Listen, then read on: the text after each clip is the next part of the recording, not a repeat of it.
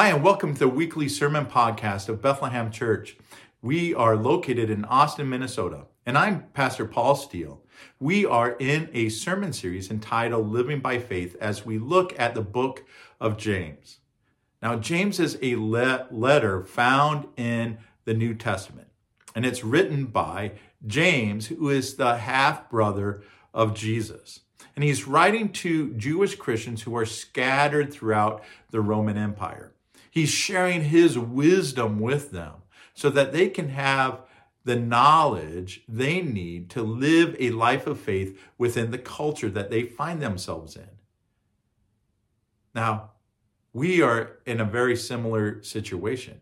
We're asking ourselves, how do we live a life of faith? How do we follow Jesus in the culture that we live in, in the politics that, that we have, with the money and the luxuries that we get to enjoy, within the multicultural and multi religious realities that are expressed in our society, in our culture. And our hope is that as we go through this book, the wisdom that James shared with these Jewish Christians 2,000 years ago will help give us guidance on how we live a life of faith today. Now, let's get into the sermon.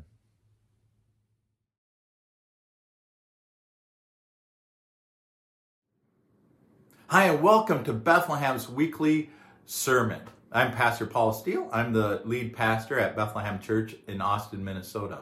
And today we are starting a brand new sermon series through the book of James entitled living by faith. We want to know, right, how we can live as followers of Jesus in the culture that we live in. What does that look like?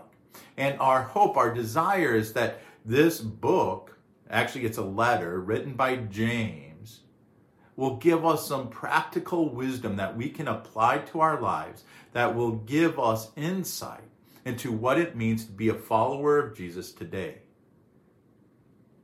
It's so important for us to know the right way to go. To know the right way to go.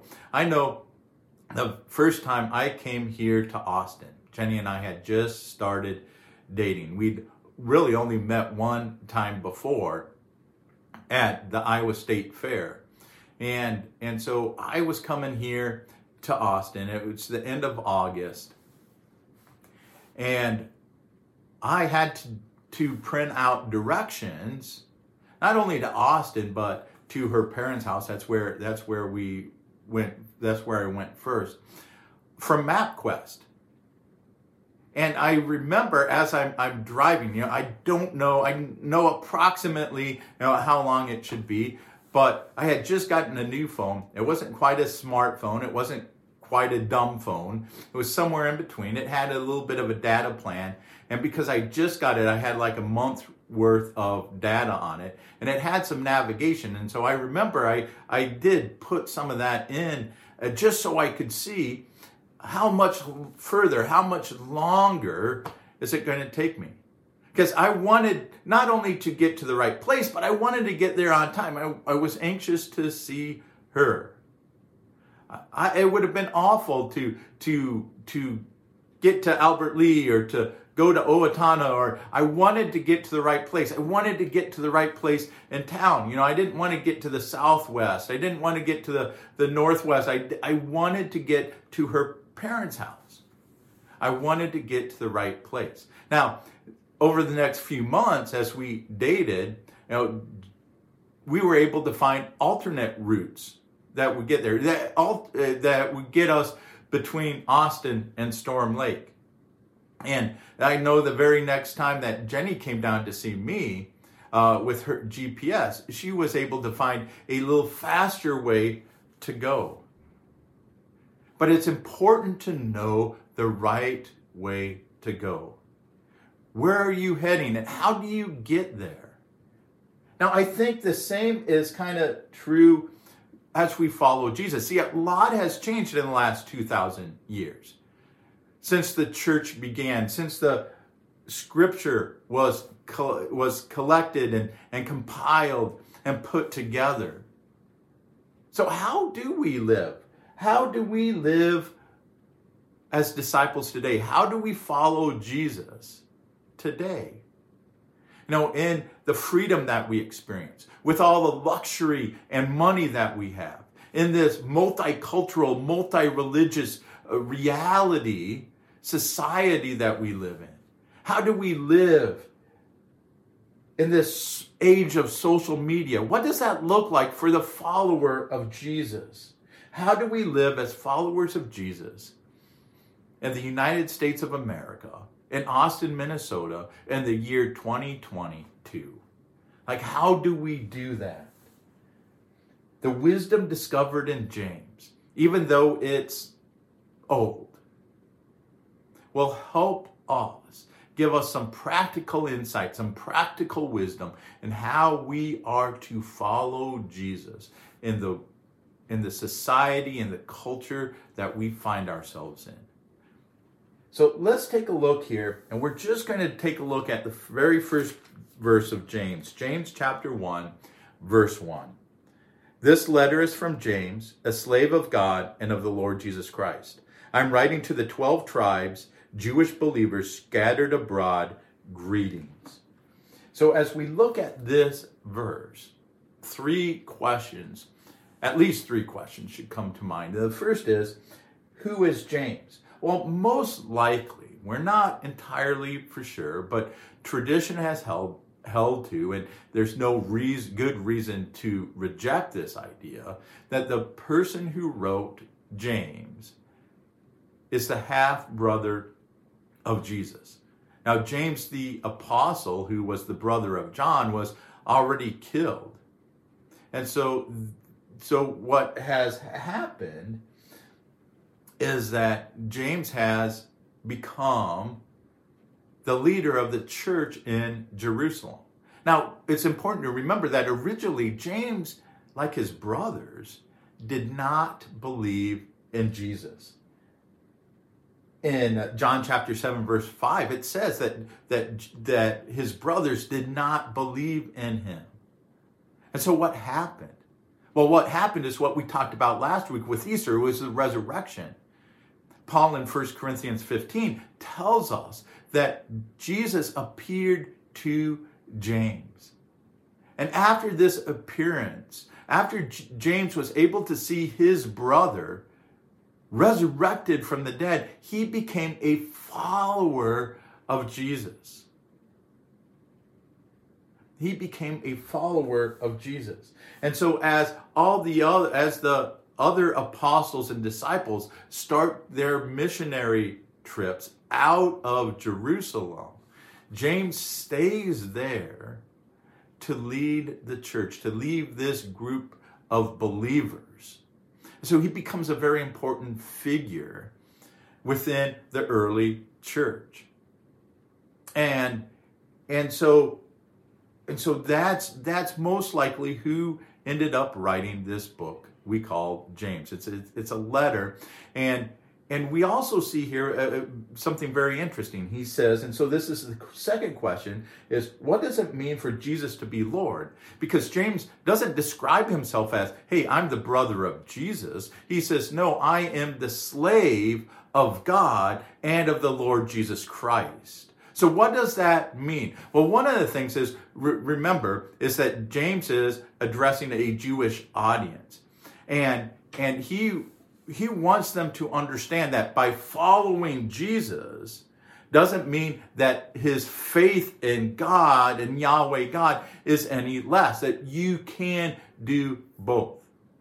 In fact, this word Lord, what does it mean for Jesus to be Lord? Well, it means it's identifying Jesus, Lord, with Yahweh God. Lord is is and so when you read the Old Testament, you'll see the word Lord and uh, oftentimes in, in all capitals and that is that that is referring to yahweh god so james is identifying jesus as lord as christ as the long awaited Messiah, the chosen king that God had promised Israel to come and, and rescue Israel, establish God's kingdom here on earth. That's who Jesus is. That's who James is saying, I am a servant of. I'm a servant of God. I'm a servant of the Lord Jesus Christ. And so, why does James think that Jesus is Lord? Why does James think that Jesus is this long awaited king? Well, it's because of the resurrection. Remember, last week we talked about um, uh, the Messiah, that a dead Messiah is no Messiah. And so for James to say, this is who Jesus is, this guy I grew up with, he is, he is Lord, he is King, it's because of the resurrection. And he says, I'm going to dedicate my life to him. If this is also a very political statement. And the Roman Empire, who is Lord? Who is King? Caesar is. And so for people like James to declare that Jesus is the Lord, that Jesus is this king, he is saying there's no king but Christ. He is the true king. So it's also a political statement against those who want to elevate Caesar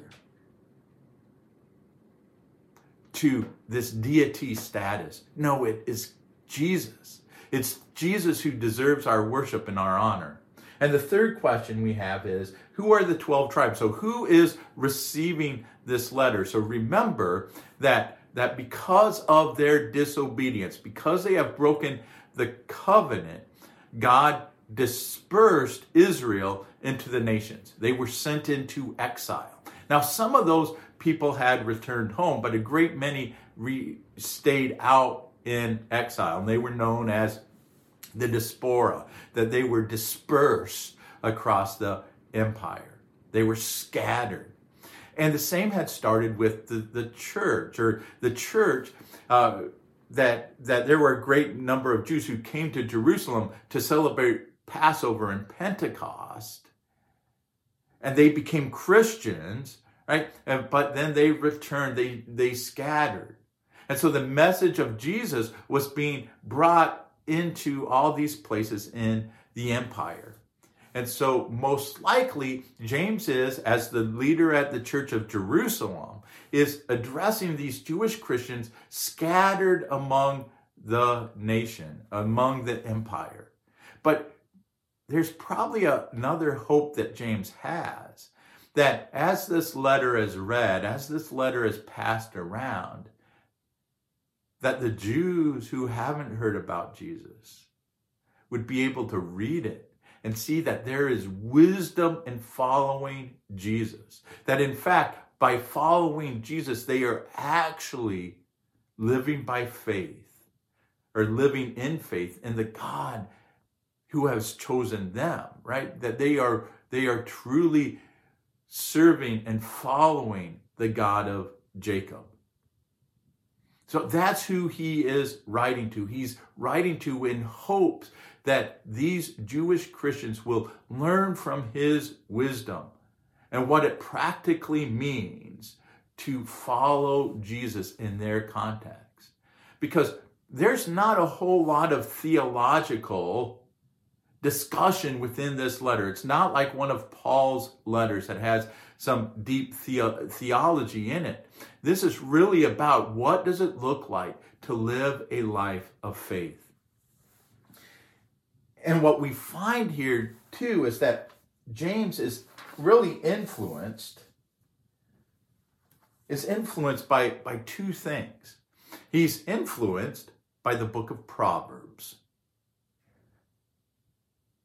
Most likely, James, being a good Jewish boy, would have grown up learning the Proverbs, being influenced by the Proverbs, right? Because these are memorable little sayings that helped guide people's actions and how they were to live.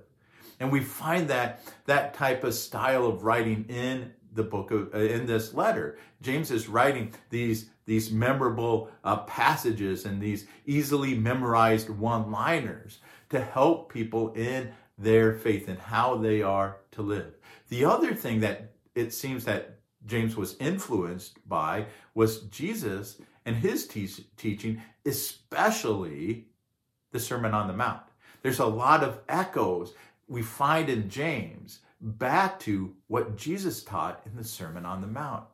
So apparently, James is influenced by Jesus, even though he wasn't following Jesus at the time.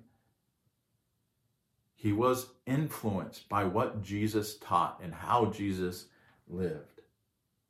So as we so in essence, in essence, James is writing to answer this question.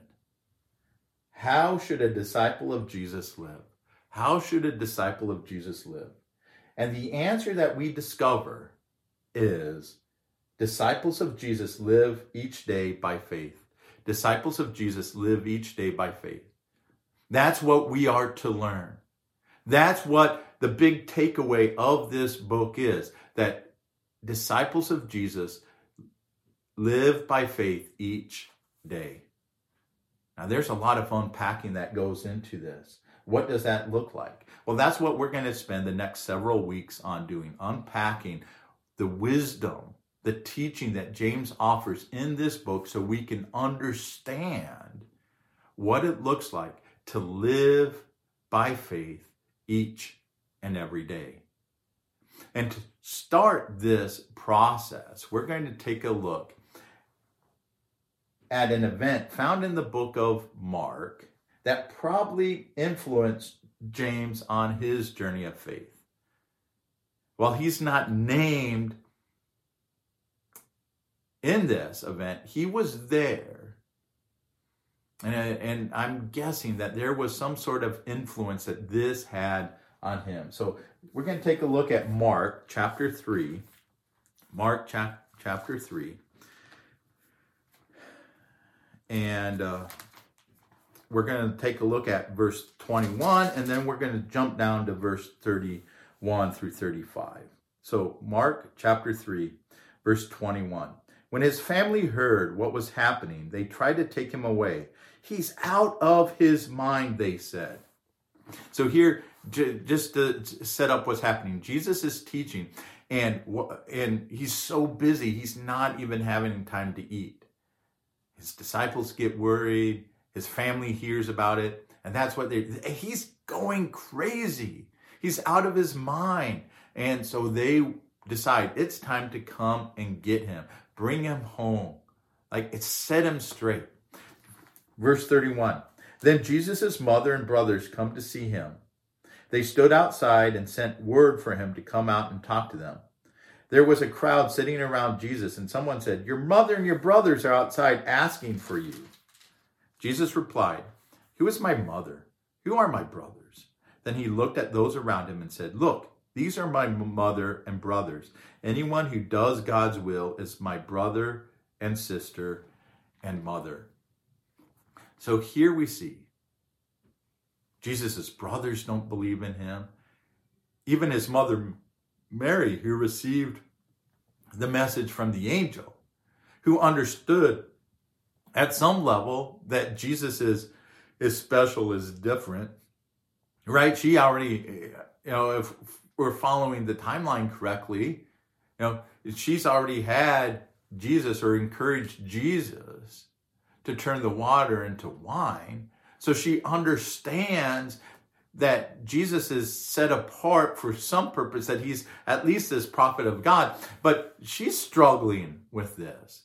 Like, hey jesus you need to come home what what's going on and they send word to jesus they can't get next to him so they send a message to him it appears like there's a couple messages been sent back and forth and finally someone says hey jesus your your family is here because that's a big deal right that's a big deal in in a jewish culture like you're to honor your father and mother you are to honor your family that's what you're supposed to do. But Jesus said, Hey, who are my fa- my my mother and my brothers? Who is my true family? He looks around the crowd. Hey, you are my true family. Those who those who do God's will. That's who my family is. That's who I'm connected with. Those who do God's will.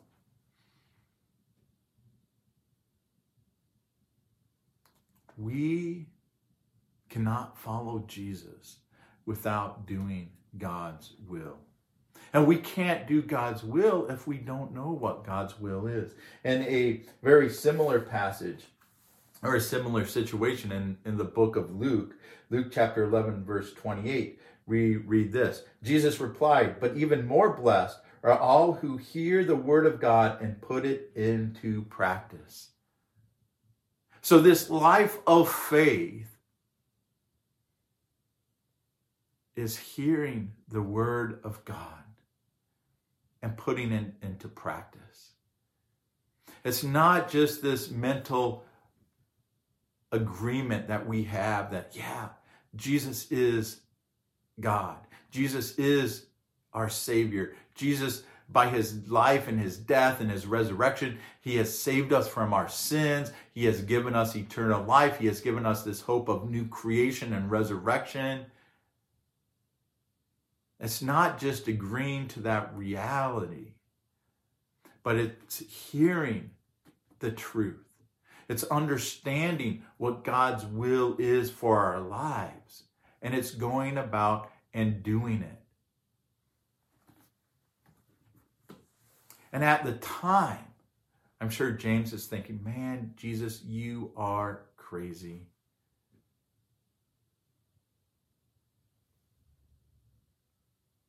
You are crazy. But after the resurrection, James began to put these pieces together. What he had heard Jesus say, how he saw Jesus live. He's like, yeah. I just wrote him off because he was my brother, because I knew him so well. I didn't believe in him, but now I do. And I know what he is asking me to do, and I know what he is asking the world to do is to know God's will and to live God's will. And this becomes the foundation of what James writes about in this letter. This letter he sends out to Christians who are struggling to live in a world and a culture that denied God, that was multicultural, that was multi religious, that was unethical. Like, this is how you are to live. And so there's a lot of that that can apply to us and to our situation today. People who belong to Jesus know and do his will. People who belong to Jesus know and do his will.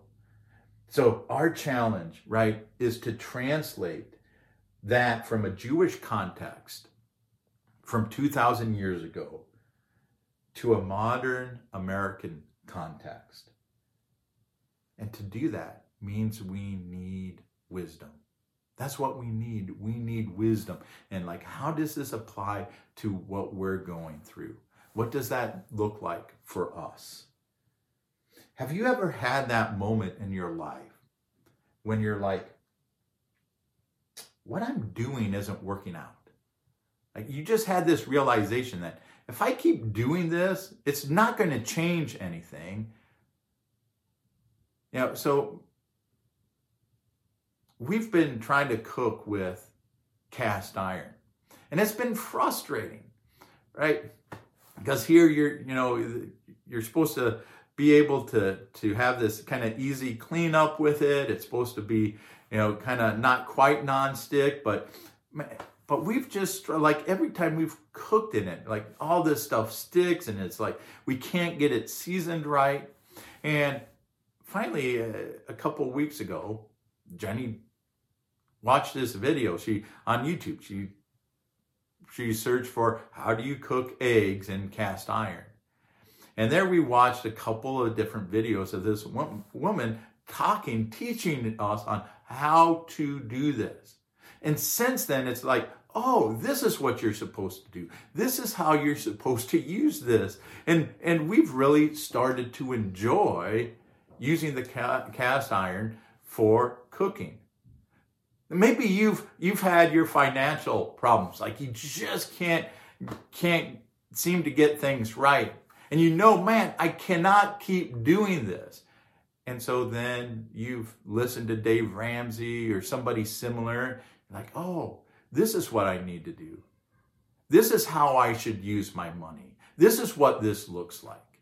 Maybe you've had some relational problems. You're like, why can't I keep friendships? Why can't I have this this this romantic relationship? Why does all my relationships seem to end in failure?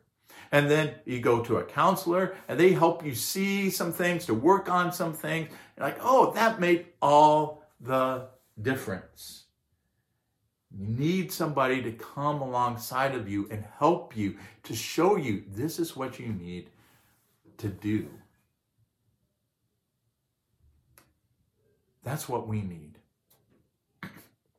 We need people like James in our lives that will give us wisdom, that will give us truth to help us navigate this life. But even more than that, we need to follow James and saying, I am a servant of God and the Lord Jesus Christ. That I am going to follow Jesus. Jesus is my King. And I believe, I trust that Jesus knows the way. And so we're going to follow him. We're going to do what he says. We're going to search out what is it that Jesus has taught? How does Jesus want us to live? And we're going to do it right? Those who belong to God, those who follow Jesus, hear God's word and put it into practice. That is what we hope to do. That's what we're seeking to do. That's why we're in this book of James. So here's the bottom line a faithful life is lived by doing the will of Jesus. A faithful life is lived by doing the will of Jesus. How should we live? How should we live a faithful life? Well, we do what Jesus has taught us to do. We trust Him, we obey Him. And I know that sounds easy, right? Love God, love people. It sounds like it's an easy thing to do. But when real life hits us, we don't always know. It's not always the easiest thing to connect the dots. So our hope is what James wrote to these Jewish Christians scattered around the Roman Empire. The wisdom that he was teaching them will help us find practical ways to live in the situations that we find ourselves in. And the freedom that we enjoy, in the in the luxury and the money that we get to enjoy, and in our multi-ethnic ethnic and multi-religious communities in this age of social media we hope that that wisdom will help us navigate all the things that we face on a daily basis. So here's our challenge. Our challenge is to read colossians chapter 1 verses 9 and 10. This is what that says. So we have not stopped praying for you since we first heard about you. We ask God to give you complete knowledge of his will and to give you spiritual wisdom and understanding. Then the way you live will always honor and please the Lord, and your lives will produce every kind of good fruit. And all the while, you will grow as you learn to know God better and better. We need to ask God, right? If we need wisdom, if we need a knowledge of God's will, then we need to ask Him for it. Paul says, This is my prayer for you. And so our prayer is what we want to do is to remember this that we need God's a knowledge of God's will and we need spiritual wisdom and understanding. So we live these lives that honor Jesus. And so we're going to read that and we're going to pray that so that we can have the knowledge we need, the wisdom we need to live lives that are faithful to Jesus. And as we come to our time of prayer response, I want us to take a moment and thank God for the Bible, that we have a source of His Word, of His will, right? And so we thank you, thank God that we have this book for our lives to help guide us in how we are to live. We want to take a moment and surrender to Jesus as our King. Jesus is King, He's Lord. And so we're going to surrender to Him. We are His servants. He is our, our Master. He's our generous, loving King. So we're going to surrender our lives to Jesus. And then we're going to ask God to guide us by the Holy Spirit. We need that guidance, right? We need that wisdom. And we can't just uh, fake it. We can't, you know, we need God's help in understanding how to live a life of faith in our world today. So let's just take a moment and silently pray for those three things asking God to guide us, surrendering our lives to Jesus, and thanking God for the Bible.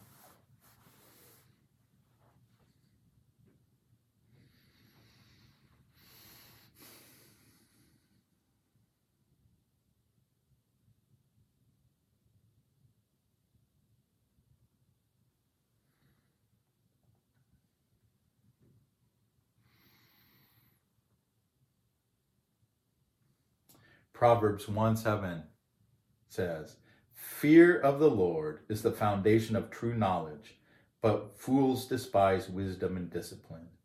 For us,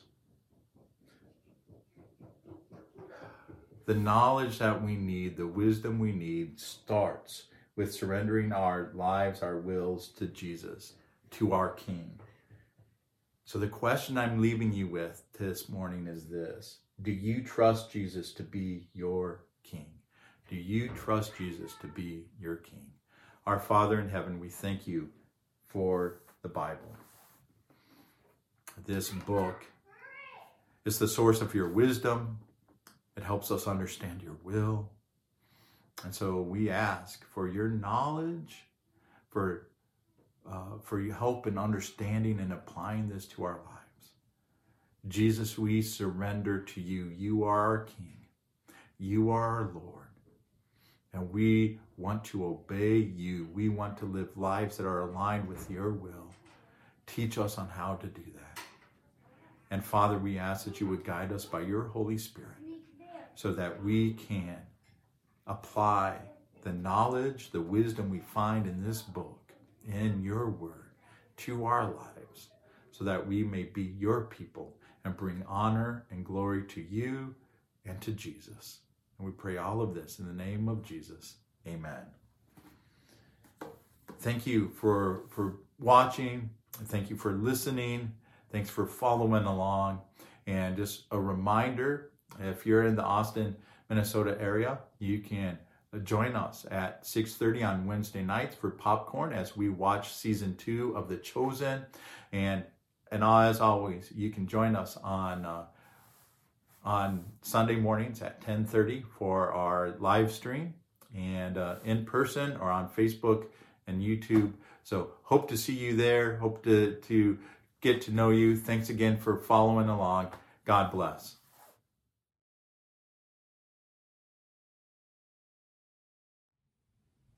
Thanks for watching and listening to our sermon today. I hope that it was an encouragement to you as you follow Jesus. If you've benefited from our Sunday morning live stream, from our bottom, bottom line videos, uh, or this sermon podcast, one of the best ways you can support us is simply to give. And you can do that by going to our website, BethlehemChurchAustin.com and following the Give tab.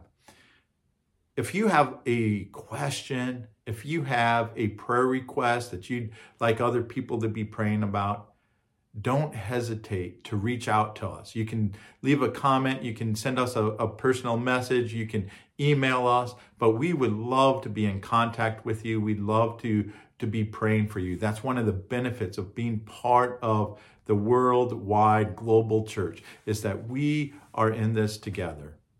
So have a great rest of the week and God bless.